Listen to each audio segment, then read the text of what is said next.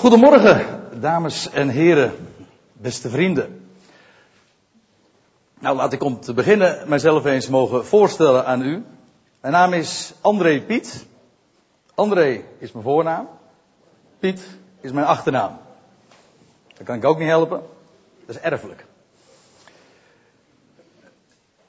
Ik ben getrouwd, reeds 15 jaar zeer gelukkig, met Petra. Die zit hier achter in de zaal bij haar familie, heel veilig en bescheiden. En samen hebben wij drie kinderen, Naomi, Boas en Jagin. En we wonen in Rijnsburg, de plaats waar Petra van origine vandaan komt. Ik ben werkzaam in het dagelijks leven in de snijbloemen in Aalsmeer, de plaats waar ik weer van origine vandaan kom. En ik werk vier dagen in de week en de rest van de tijd besteed ik voor een groot gedeelte, mag ik wel zeggen, aan het onderzoeken en het bestuderen van de Bijbel. En ik geef ook veel Bijbelstudies. En wat ik vooral ook doe is het bijhouden van een website al sinds een jaar of zeven. www.goedbericht.nl heb ik dat ook meteen even vermeld. En daar staan heel veel Bijbelstudies op. En daar steek ik heel veel tijd in. Waarom goedbericht.nl? Wel, ik zal u dit vertellen. Het is een jaar of vijftien geleden, het jaar inderdaad van ons trouwen. Toen kwamen wij in aanraking, ook via de gemeente Eben en Ezer, daar ben ik nog altijd erg dankbaar voor, met de boodschap dat God werkelijk God is en de redder is van alle mensen. En ik vind, dat moet iedereen weten. Vanmorgen wil ik uw aandacht vragen voor een figuur waarvan ik absoluut zeker weet dat heel veel mensen hier, want ik heb namelijk al een vooronderzoekje gedaan, een heleboel mensen hier nog nooit van hem gehoord hebben. En als ze al wel eens van hem gehoord hebben, dan is het uh, zo dat, ze, dat, dat het, zo is mij gebleken, velen niet weten wie hij nou eigenlijk was. Ehud. Een man die links was. Ja. Dus u zult vandaag in ieder geval niet kunnen zeggen wat u ook van de boodschap vindt. Van nou weer over Ehud. Ik weet ook zeker dat er hier niet vaak over Ehud is gesproken. Wat ik vanmorgen wil laten zien. Kijk, Ehud is, het is een prachtgeschiedenis. Ik weet niet hoe u dat ervaart, maar ik vind het een heel mooi, eh, spannend zonderschoolverhaal. Hoewel ik weet ook dat er een, eh, wat uh, lugubere details in zitten. Maar neem niet weg, het is een prachtig verhaal. Maar ik wil niet alleen maar dat verhaal vertellen. Dat kunt u voor uzelf ook lezen. Ik wil een laag dieper gaan. En dat is u vertellen dat deze Ehud een schitterende illustratie is, een plaatje is van onze Heer Jezus Christus, de Verlosser die zoveel eeuwen later zou komen. Dat hoeft u helemaal niet te verbazen, want de hele Bijbel, het Oude Testament, spreekt van Hem. Al de schrift staat er in de Bijbel getuigt van Hem en van niemand anders. En dat kan in directe zin, in de voorzeggingen, in profetieën, maar net zo goed in beelden, in schaduwen of typen of hoe je dat ook maar noemen wil. Ik stel voor dat we het heel systematisch aanpakken en beginnen bij het begin. Daar staat in vers 12, maar de Israëlieten deden opnieuw wat kwaad is in de ogen des Heren. Opnieuw staat hier.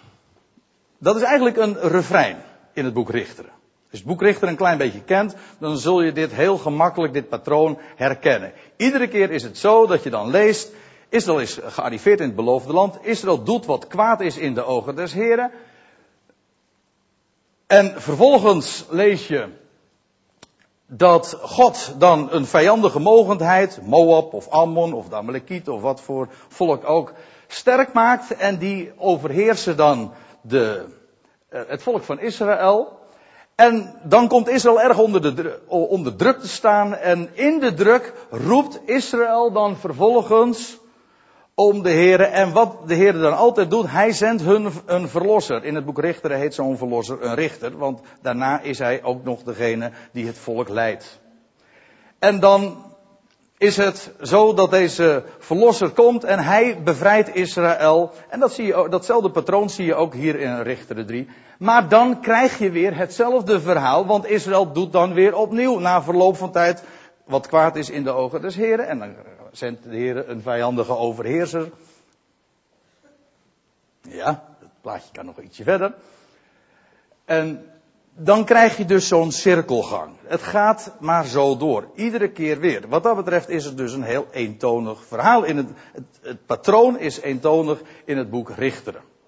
Maar er zit zoveel in verborgen. Het heeft ook, daar ben ik vast van overtuigd, heel veel te maken met deze tijd waarin de Heer verborgen is. De richtere tijd is de tijd die voorafgaat aan het koninkrijk voor Israël. Voordat Israël een koning kreeg, had je dus de richtere tijd. Nou, dat is in wezen ook een plaatje van onze tijd. Want ieder doet nou maar gewoon wat goed is in eigen ogen. En de Heer grijpt daarin ook niet in. Maar de koning moet nog komen. Nou, ik wil u dat vanmorgen ook laten zien. We gaan verder in vers 13. Nee, in vers 12 staat er nog vervolgens. Toen maakte de Heere Eglon, de koning van Moab, sterk tegen Israël. Omdat ze gedaan hadden wat kwaad is in de ogen des Heren. Moet je even goed opletten. Er staat hier. Toen maakte de Heere Eglon, de koning van Moab, sterk tegen Israël. Eglon was een goddeloze koning. Moab was een goddeloos volk. Kende de Heere niet. Jawel. En die Eglon was dan weliswaar een tegenstander van het volk van God. Maar toch ligt hij helemaal in het gezagsgebied van God. God heeft ook hem onder controle. En het is zo dat de Heere dan Eglon sterk maakt tegen Israël, zijn eigen volk. En wat ik daarin ook zie uitgebeeld en uitgedrukt is dat God dus gewoon alles in de hand heeft. Niet alleen maar zijn volk, niet alleen maar het goede, maar ook in dit geval, we hebben het zojuist er ook nog gezongen, God beschikt alles. Als, als er één ding ook karakteristiek is van het goede bericht, de blijde boodschap, dan is het ook wel dat wij een God kennen. En God betekent degene die alles een plaats geeft. En niets vindt plaats zonder dat hij het ook daadwerkelijk een plaats geeft. Wel, de Heer heeft ook die Eglon in de hand en hij maakt hem gewoon sterk. Hij had hem nodig, ik bedoel, God had Eglon nodig en hij beschikt hem en hij maakt hem sterk en krachtig genoeg, zodat hij dat zou doen wat de Heer in zijn programma had staan. Dan staat er vervolgens in vers 13, hij, dat is Eglon dus, dan verbond zich met de Ammonieten en de Amalekieten en versloeg Israël de Palmstad namen zij in bezit. De Palmstad, dat is Jericho, zo weten wij uit een andere passage in het boek Deuteronomium. Hoewel het eigenaardig is dat het hier gewoon zo de Palmstad genoemd wordt. Daar zit volgens mij ook nog iets triomfantelijks in. Een palm in de Bijbel, dat is een heel, uh, dat is een heel mooi embleem. Eigenlijk is het gewoon een opgericht teken. Met een kroon van bladeren op zijn kruin, op zijn hoofd. En daarmee eigenlijk ook een uitbeelding van koningschap. Of zal ik het nog anders zeggen? Het is feitelijk gewoon een uitbeelding van overwinning. Als er, over, als er sprake is van een overwinning, meer dan eens in de Bijbel, wat, doen, wat de mensen dan? Dan halen ze de palmtakken van de bomen en dan gaan ze daarmee zwaaien. Het, is, het beeld ook triomf uit. Dat zit hier ook in. Het is hier nog de triomf van koning Eglon. Maar de de echte triomf, die komt nog. Maar dat is het vervolg. Vers 14. 18 jaren, staat er dan, diende de Israëlieten Eglon, de koning van Moab. En toen riepen de heren, de, pardon, toen riepen de Israëlieten tot de heren, en de heren verwekte hun een verlosser. Ik zei u al, dat is het patroon in het boek Richteren. Maar ik wil er even op wijzen dat er hier feitelijk iets anders staat. En dat zou je kunnen verdedigen, dat is gewoon een bepaald Hebreeuws taal eigen, het is een idioom. Een... Maar er staat letterlijk, de Heere deed opstaan hun een verlosser. En hou nu eventjes vast dat wat ik u in het begin al vertelde, namelijk dat Ehud, de verlosser van Israël, dat zal nog blijken, een type is van hem die zou komen, die de Heere daadwerkelijk, letterlijk deed opstaan. Want strikt genomen is het zo dat als je het letterlijk leest, is dit alleen maar van toepassing op hem, onze Heer Jezus Christus. God deed hem opstaan. In dit hele boek eh, vind ik ook zo mooi in in, in zo'n geschiedenis als deze. De Bijbel komt tot leven. Ik bedoel het eigenlijk nog veel letterlijker dan dat u misschien nu op het eerste gezicht denkt. Kijk, Ehud, die man die is al zoveel jaren geleden overleden en eh, een dode man. Maar het is maar niet zomaar een verhaal over een geschiedenis uit lang vervlogen tijden. Over iemand die nu al zo lang dood is. Nee, die man, die, die Ehud is feitelijk niet dood, want hij spreekt in alle onderdelen, dat wil ik u zo in de loop van deze ochtend vanzelf ook nog laten zien. In alle onderdelen spreekt hij van die verlosser die de Heere zou doen opstaan. Uit de doden namelijk. En zo ook de overwinning zou geven. Goed. Vers 15. Hij verwekte hun een verlosser, of hij deed hun een verlosser opstaan. Ehud. Ehud, dat is een naam die we, dat is een naam die we elders in de Bijbel ook nog tegenkomen. De spelling is iets anders en dan is het Ehud. Maar dat betekent hetzelfde, vermoedelijk, hoogstwaarschijnlijk. En het komt van het Hebreeuwse woord egat. En egat, dat is het woord voor één. Of eventueel verenigd. Deze verlosser van Israël heet één.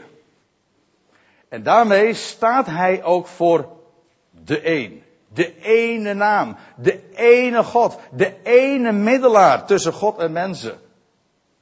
En ook degene die de dingen één maakt. Die hemel en aarde verenigt tezamen. Hij is de ene, de unieke, die dat voor zijn rekening neemt. Ook in zijn naamgeving is Ehud absoluut een beeld van de verlosser die, is, die de Heer zou laten opstaan ooit namelijk de Heer Jezus Christus. Ik lees even verder, vers 15. Ehud was de zoon van Gera, de Benjaminiet, een man die links was.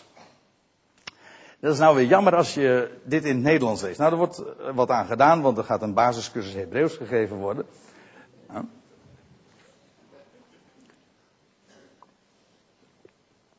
Maar er zit hier namelijk een woordspeling in, in de grondtekst. Benjamin niet betekent namelijk zoon van de rechterhand.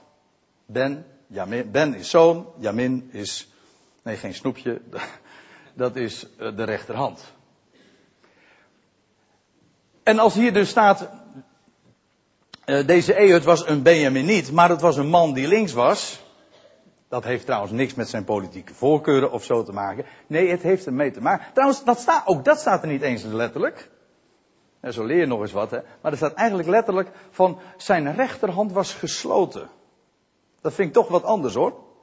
Of je linkshandig bent, of dat je je rechterhand niet kan openen. Op een of andere manier was hij was die gehandicapt. Dus een andere vertaling zegt zijn rechterhand was afgesneden. Dan was hij met recht gehandicapt, dus hè. Ja, goed. Maar dat betekent dus dat hij in wezen volstrekt ongeschikt was voor de strijd. Die man die, ja wat kon hij nou? Hij was, hij was rechts, was hij gehandicapt. En dan mag je een Benjamin niet zijn, de zoon van de rechterhand. Trouwens even tussen twee haakjes. Hè. De zoon van de rechterhand. Wie is de zoon van de rechterhand? Weet u die geschiedenis nog van Benjamin? Die Benjamin die ooit, dat lees je in het boek Genesis, hij werd geboren in de velden van Efrata. En zijn moeder overleed toen bij de geboorte. En toen zei de moeder nog, terwijl ze aan het sterven was, noem mijn zoon Ben-Oni. Betekent zoon van mijn smart.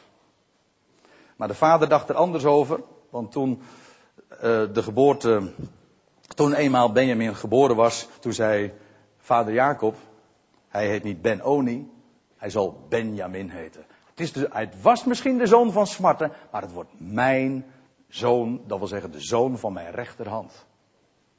Ja, waar zou dat nou van spreken, hè? Maar dan nog iets. Kijk, rechts in de Bijbel, dat moet ik zo doen, rechts in de Bijbel spreekt altijd van voorrang. Dat zou je niet moeten verbazen, dat is nog algemeen zo, is in het verkeer zo. Rechts heeft te maken met voorrang. Iemand die je eer geeft, die zet je aan de rechterhand. Links daarentegen, dat heeft uiteraard daarmee een tegengestelde betekenis. En dat heeft te maken met vernedering, met achterstelling. Iemand die je links laat liggen, die is verlaten. Of zal ik het eens Engels zeggen? Die is left. Dat is links, verlaten. niet alleen in de Bijbelse symboliek heeft rechts en links de betekenis van voorrang en achterstelling, van eer en van vernedering. Maar ook in het algemene spraakgebruik is dat nog steeds het geval. Wel, als van deze Ehud staat dat hij de zoon is van de rechterhand, maar hij was linkshandig. Ja, hij was zijn rechterhand, daar kon hij niks mee. Hij kon eigenlijk niks. Hij was ongeschikt, naar de mens gesproken, om de strijd aan te gaan. Maar de grap is nu juist dat hij juist, omdat zijn rechterhand gesloten was, gehandicapt dus, juist omdat dat zo was, behaalt hij de overwinning. Dat is ja in deze geschiedenis. God keert de boel altijd gewoon om. En dat zie je in deze geschiedenis prachtig. Kijk, en in wezen is het zo, het Ehud spreekt van de verlosser die zou komen. Die de Heere zou doen laten opstaan. Hij is de zoon van Gods rechterhand, jawel, maar hij zal links de strijd aangaan. Dat wil zeggen vanuit de vernedering. En op een wijze die naar de mens gesproken onmogelijk was, juist op die manier zou hij de overwinnaar blijken te zijn. Ik lees verder. In vers 15 staat nog, de Israëlieten, die waren gewoon door zijn dienst, letterlijk staat er zijn hand, dat moet dus zijn linkerhand geweest zijn, door zijn hand schatting te zenden aan Eglon, de koning van Moab. Zo ging dat. Letterlijk staat hier, eh, door zijn hand schatting te brengen. Maar dat woord schatting, hier, dat wordt elders vertaald met offer. De eerste keer dat het woord voorkomt is in Genesis 4. En dan wordt het vertaald met offer. Heel dikwijls. Hier wordt het alleen vertaald met schatting. En dat geeft te denken. Het bevestigt precies wat, ik al uh, tot dusver naar voren heb proberen te brengen en duidelijk heb willen maken. Namelijk dat deze Eglon een type is van de Heer Jezus. Van de Verlosser. Hij is de zoon van Gods rechterhand. Hij is ook degene die de prijs gaat betalen. Oftewel degene die het offer zou gaan brengen. Want is hier in wezen offerterminologie. Dat blijkt ook nog een paar versen later, als er gesproken wordt over dat hij de, de schatting zou afdragen. Elders wordt dat, diezelfde frase vertaald met het naderbij brengen van een offer. Je wordt al door dat soort spraakgebruik meteen in een richting geduwd. Je wordt meteen gewezen naar die ene die de prijs zou betalen, oftewel degene die zich zou, zelf vanuit vernedering de prijs zou betalen en daarmee het offer eh, zou brengen.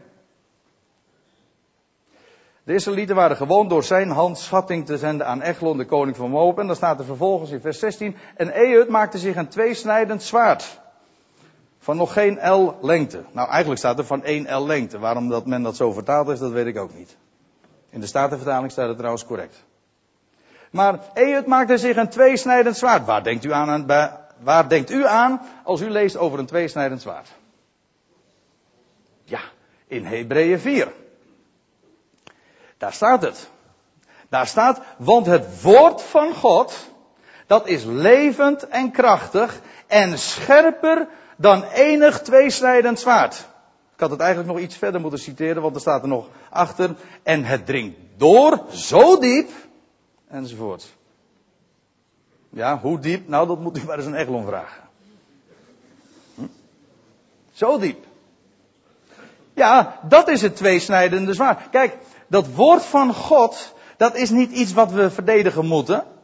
Een zwaard is ook niet een ding dat je moet verdedigen. Het is juist om iets mee te verdedigen. Dat woord van God heeft kracht. Altijd. Dat, het gaat er namelijk ook helemaal niet om. Dat is heel vaak toch de teneur van, van, van zoveel boodschap, van zoveel prediking. En in wezen zet het de mens op een voetstuk. En het is uh, wezen ook de mens laten werken. Maar daar gaat het in de Bijbel niet om. Namelijk dat wij, wat wij doen met het woord. Het gaat niet erom wat wij doen met het woord. Weet u waar het wel werkelijk om gaat? Wat het woord doet met ons. En dat is een heel groot verschil. Want ik moet u zeggen, ik heb niet zo'n hoge pet op van wat de, de mens nou zou doen met het woord. Dat is altijd te weinig. Frustreert ook altijd. Dat kan niet missen. Maar ik heb heel veel vertrouwen in wat het God, woord van God bij machten is te doen met ons. Geef je daar dan gewoon aan over. Kijk, dat woord is het woord van God. En het is levend, het is krachtig en het doet zoveel. Het is in staat om een mens te transformeren van binnenuit. Het leert je geen kunstjes.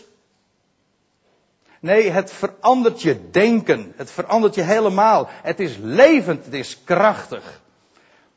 Ja, nou, Ehud heeft dat ook gemerkt. En als we de lijn doortrekken, en Ehud is inderdaad een type van die verlosser die vanuit de vernedering de prijs zou betalen. Wel, hij kwam in de kracht van het woord. Hij maakte zich een tweesnijdend zwaard van nog geen L lengte. Kort zwaard dus. En dan lees je vervolgens in vers 16. Hij gordde dat aan onder zijn klederen aan zijn rechterheup. Ja, dat is, omdat het ook een kort zwaard was, kon hij ongemerkt daarmee ook voor de dag komen. Want normaal gesproken draag je het zwaard niet aan je rechterheup. Je, ziet toch tegenwoordig niemand met een zwaard. Nou ja, goed. Hij gordde dat aan onder zijn rechterheup. Zo'n kort zwaard. En dan staat er vervolgens nog in vers 17. En zo bracht hij de schatting aan Eglon, de koning van Moab. Eglon nu was een zeer zwaarlijvig man. Dat is wel een saillant detail in dit uh, hele verhaal. Hij was een zeer zwaarlijvig man. Maar als we ons realiseren dat hij een type is van de tegenstander. Die doet zich ook heel groot voor. En zwaar. En breed. En machtig. Maar het stelt in wezen niks voor. Daar kun je doorheen prikken. Dat is een beetje dubbelzinnig als ik het zo zeg. En ja, met het woord van God prik je daar doorheen hoor. Maar de grote truc van de tegenstander, en u weet, ik, ik hoop dat u begrijpt waar ik het over heb. De grote truc van de tegenstander is zich groot te doen lijken. En, en ik denk wel eens een keertje, in de, christenheid heeft hij heel veel succes gekregen. daar, daar denkt, men denkt zo groot over de tegenstander. Men denkt bijvoorbeeld dat het een, een schepsel is die ja, zomaar uh, uit Gods hand viel. Iets deed wat God niet gepland had. En toen moest God overschakelen op plan B, weet u wel. En die zelfs zoveel succes heeft dat die tot in eeuwigheid toe heel veel schepselen van, in staat is van God te vervreemden. Kijk, dat is nou, dat is als je dat gelooft, dan heb je een heel groot idee van Satan. Maar weet u wat, ik heb het probeer, al wat eerder proberen aan te geven. Satan is gewoon ja, de tegenstander en God heeft hem nodig. Hij is niks anders dan een instrument in Gods handen. Niets meer. En hij doet precies dat. Wat, hij kan ook geen millimeter verder gaan dan God gepland heeft hoor. En ik moet zeggen, ik vind het een rustgevende gedachte. Er gaat bij God nooit iets mis. Denk daar zo graag aan. Om, om, om me dat te realiseren, gaat bij God nooit iets mis. Goed, we gaan verder. Hij was een zeer zwaarlijvig man, maar het was eigenlijk allemaal uh, lucht, zeg maar. Het was geen spier, het was vet. Toen hij gereed was met het afdragen van de schatting, zond hij de mannen die de schatting gedragen hadden verder. Vers 19. Zelf echter keerde hij van de gebeeldhouwde stenen te Gilgal terug. Gilgal. Weet u nog wat Gilgal uitbeeldt? Of wat Gilgal is voor een plaats? Gilgal was die plaats die Israël arriveerde. Die het volk van Israël arriveerde toen ze door de Jordaan getrokken waren. Op een wonderlijke wijze. Door de Jordaan getrokken waren. Toen kwamen ze naar de andere kant in het beloofde land. En daar werd het volk besneden omdat dat gedurende de woestijnreis niet gebeurd was.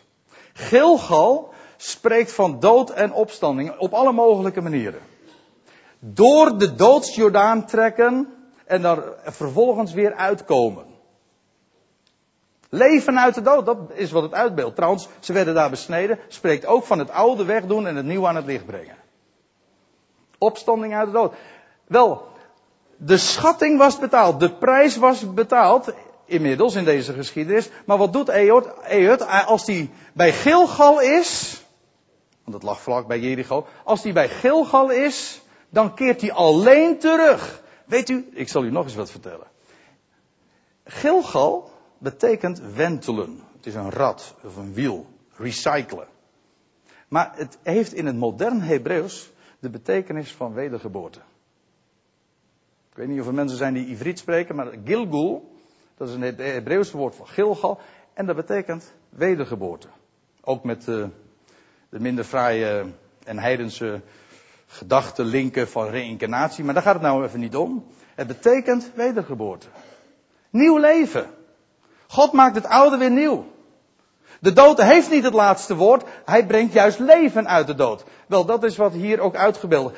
Die Ehud, als hij de prijs betaald heeft, dan keert hij vervolgens bij Gilgal alleen terug. En dan gaat hij naar koning Eglon nog eens een keer toe. Vers 19. En hij zeide, ik heb een geheime boodschap voor u, o koning.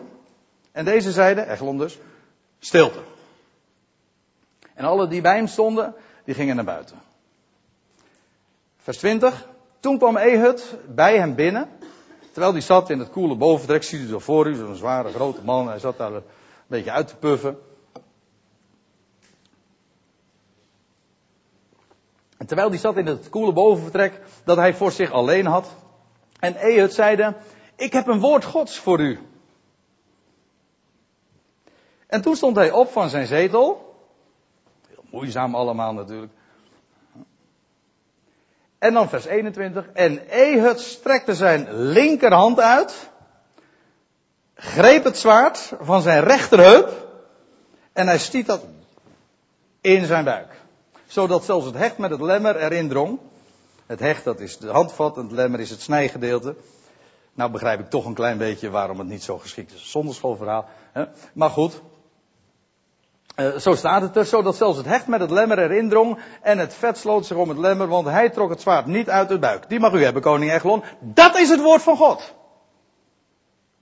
Kijk, oppervlakkig gezien zou je kunnen zeggen van die Ehud die loog tegen Eglon. Dat is ook zo. Maar als je even een laagje dieper gaat, dan zeg je nee, hij sprak de waarheid. Dat was het woord van God.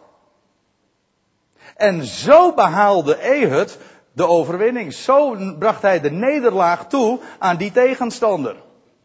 Nadat hij teruggekeerd was alleen daar bij Gilgal vandaan.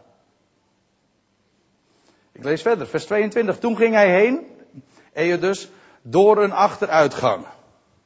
En zo kwam Ehud in de galerij. De deur van het bovenvertrek had hij met de grendel achter zich toegesloten. Ja, niet omdat hij bang was dat, dat Eglon alsnog achter hem aan zou komen of zo. Maar om veilig weg te komen. Ehud die vertrok via de achteruitgang. Op een mysterieuze wijze verdween hij. Ik zou haar zeggen, vul, kleur het plaatje zelf verder in. De prijs is betaald. Vanuit Gilgal keert Ehud alleen verder. Vanuit de doodsjordaan keert hij terug en hij brengt de nederlaag toe aan de tegenstander. Hem die de macht zal ik het zeggen met de woorden van Hebreeën 2. Hem die de macht van de dood had, overwon hij. Hij stond op uit de doden en hij bracht de doodsteek toe aan de vijand. Definitief. Alleen, niemand wist het nog. Dat is hier ook de clue van het verhaal. Of een van de clues van het verhaal. Hij verdwijnt via de achteruitgang. Op een mysterieuze verdwijning. Dat is toch ook precies wat er aan de hand is met de, de, huidige situatie, wat er gebeurd is met de Heer Jezus Christus. Hij heeft de overwinning behaald. Hij is de held. Hij heeft de doodsteek gegeven aan de, aan, de, aan de vijand, aan de tegenstander. De dood is overwonnen, maar niemand weet het nog. Dat is de situatie nu. Niemand weet het nog. En hij is mysterieus verdwenen. Ja, waar is hij nu? En zo kwam hij dus in de galerij. De deur van het boventrek had hij met de grendel achter zich toegesloten. Vers 24. Nauwelijks was hij daar buiten. Of daar kwamen de dienaren kijken. Maar zie, de deur van het vertrek was gegrendeld. En toen zeiden zij. Hij zal zich zeker in de koele binnenkamer hebben afgezonderd. Ja, letterlijk zijn voeten hebben bedekt. Dat is een eufemisme. Dat is een hele nette manier om uit te drukken. Uh, dat hij zijn behoefte deed. Ja, dan gaan de kleren omlaag en dan worden de voeten dus bedekt. Dat is het idee. Nou, zij leefde in die illusie dat het zo was. Maar dan staat er in vers 25, vers 25 toen wachtte zij tot ze er verlegen mee werden. Maar zie, hij deed de deur van het bovenvertrek niet open. Nee, gek hè? En toen haalden zij de sleutel en deden open en zie, daar lag hij op de grond, dood. Dus het duurt een hele tijd voordat ze de ontdekking doen dat de tegenstander verslagen is. Of dat hun Heer dus dood is. En het wachten is op het moment dat de deur open gaat. Maar dat is de ene kant. Dat is bij het, in het vijandige kamp het geval. Want bij Ehud, bij het volk van Israël, was het anders. Want dan lees je in vers 26. Terwijl zij dus talmden, daar in, die, in dat paleis van Eglon. Terwijl zij talmden, terwijl zij maar wachten, wachten, wachten, wachten. En op een gegeven ogenblik, dan doen ze de deur open en dan zien ze het. Dan blijkt het dat inderdaad de overwinning, uh, of in ieder geval dat de nederlaag is geleden. En terwijl zij talmden, was Ehud echter ontkomen. En dan staat er in vers 26 nog verder. Hij kwam langs de gebeeldhouwde stenen, van Gilgal namelijk. En hij bereikte veilig, of letterlijk staat er, hij ontkwam naar Seera. En toen hij daar aangekomen was, blies hij de horen, de shofar, de bazuin, op het gebergte van Ephraim. Ja, dat is wel mooi hoor. Kijk, in wezen is dat een, een schitterend type van de huidige tijd en wat er gaat gebeuren. Kijk, het is gewoon zo. De overwinning is behaald. De doodsteek is toegebracht aan de vijand. Niemand weet het nog, of bijna niemand. Het is een geheime kennis. Want zo is het toch? Niemand weet van de overwinning die behaald is. Niemand weet ook waar, wie de held is. Of waar die uithangt. Als ik het even zo oneerbiedig mag zeggen. Maar wij weten het wel. Hij is namelijk op het gebergte van Ephraim. En Ephraim, ik, ik heb geen tijd meer om dat uit te leggen. Maar Ephraim is ook die man. Dat is, dat is de, de eerstgeborene. Degene die het eerstgeboorterecht kreeg. Had trouwens ook nog met rechts en links te maken. Weet u nog? Kent u die geschiedenis? Van dat Jacob zijn sterfbed lag. En dat de zonen van Jozef naast hem zitten op zijn bed. Of uh, bij, zijn bed. En dan zou Jacob de eerstgeboorte zegen geven aan de man die, aan de jongen die rechts van hem zat. Dat was Manasse. En hij zou Ephraim, dat was de tweede, de tweede de zoon van Jozef. Maar Jacob wist inmiddels hoe het zat en toen verwisselde hij dat. Rechts legde hij zijn, rechterhand legde hij op het hoofd van Ephraim. En Ephraim kreeg het eerstgeboorterecht onder de stammen van Israël. Ephraim heeft te maken met en verwijst naar hem die de eerstgeborene is. De erfgenaam. Kijk, en wat er nou aan de hand is. Ehud, de ene verlosser, hij is de overwinnaar. En hij bevindt zich momenteel, hij is ontkomen via de achteruitgang. Maar hij is ontkomen en hij bevindt zich in de hoogte. En hij is de eerstgeborene en het wachten is op het, op het moment dat de ramshoren geblazen gaat worden, dat de shofar zal klinken, dat de bazuin zal klinken. En dan krijg je eigenlijk twee verhalen, het heeft twee sporen. In het vijandige kamp ontdekt men dat als men de deur dan open doet, dat hun Heer dood is. En in het kamp van Israël, ja, dan hoort men die ramshoren, hoort men de bazuin klinken. En dat is het teken dat de overwinning behaald is. En dat blijkt dan ook in deze geschiedenis. En dat is precies ook waar wij op wachten. Wij weten dat de Ehud ontkomen is. Wij weten dat hij zich momenteel bevindt in, het, in de hoogte. De hoogste plaats die er is. En hij is degene die de eerstgeboren is. En hij gaat straks, inderdaad, de bazuin blazen. Heel wat keren trouwens, de bazuin blazen. En dat is wat er gaat gebeuren. Daar, daar kijken we naar uit. En dan zal de overwinning in munten worden omgezet. Ik lees nog even verder. Moet een beetje opschieten. En de Israëlieten die daalden met hem het gebergte af. Hij zelf voorop. En hij zeide tot hen. Volg mij, want de Heere heeft uw vijanden, de Moabieten, in uw macht gegeven. En zij dan daalden af, hem achterna, en ze bezetten de voorden, dat wil zeggen de oversteekplaatsen van de Jordaan, naar Moab, en ze lieten niemand oversteken. Verder, vers 29. Te dien tijden versloegen zij van Moab ongeveer 10.000 man, alle welgedane en krachtige mannen. Niemand ontkwam. En zo werd Moab op die dag vernederd onder de hand van Israël. En het land had rust. 80 jaar. Echlon, hij brengt, pardon, uh, Ehud, hij is degene die de overwinnaar is. Hij is degene die straks ook de bazuin zal blazen. En dan zal Israël gemobiliseerd worden. En dan zal het volk inderdaad de overwinning gaan claimen in deze wereld. Dat gaat gebeuren. Dat duurt allemaal niet zo erg lang meer. Dat de bazuin zal klinken en dat Israël verzameld zal worden. Hij gaat één maken, dat volk van Israël. En dan zal blijken wie de overwinnaar is. En hij zal het land in de rust brengen. Nou, om nog eventjes kort samen te vatten van wat ik u heb proberen te vertellen. Eut, in tien punten. Eut verwijst naar, punt 1, de verlosser van Israël. 2, naar die ene, want dat is wat zijn naam betekent. Hij verwijst naar de zoon van de rechterhand. Hij is het die het woord als zwaard hanteerde. Eet verwijst naar hem die in vernedering kwam. U weet wel, hij was links, hij was rechts gehandicapt. Eet verwijst naar hem die de prijs betaalde, die de schatting betaalde. Het offer bracht. Eet verwijst naar hem die alleen terugkeerde van de doodsjordaan, Gilgal. Hij die de dood overwon. En hem die de doodsteek gaf, daarin en daarmee aan de vijand. Eut verwijst naar hem die na zijn overwinning mysterieus verdween. En Eut verwijst naar hem die straks openbaar zal worden als de bazuin, de ramshoren, de shofar zal klinken.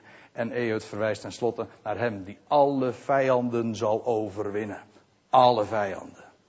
En hij zal, hij heeft de dood overwonnen. Maar er komt een moment dat alle vijanden onder zijn voeten gelegd zullen zijn. En dan tenslotte zal hij ook de laatste vijand, de dood, te niet doen.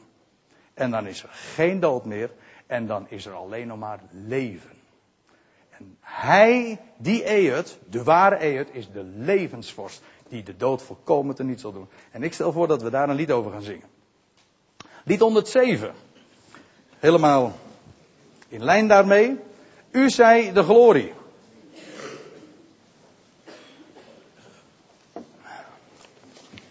Lied 107.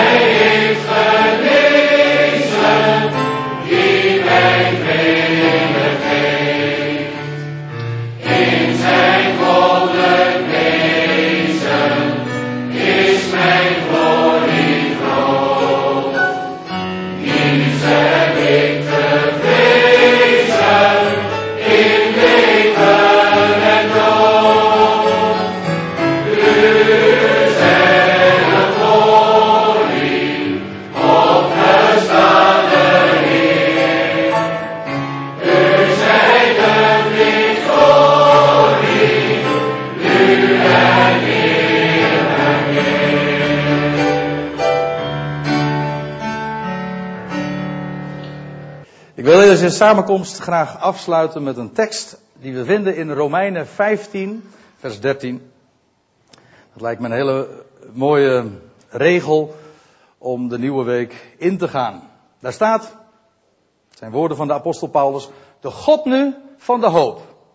vervullen u met louter vreugde en vrede in het geloof. Om overvloedig te zijn in de hoop. Door de kracht van de Heilige Geest. Amen.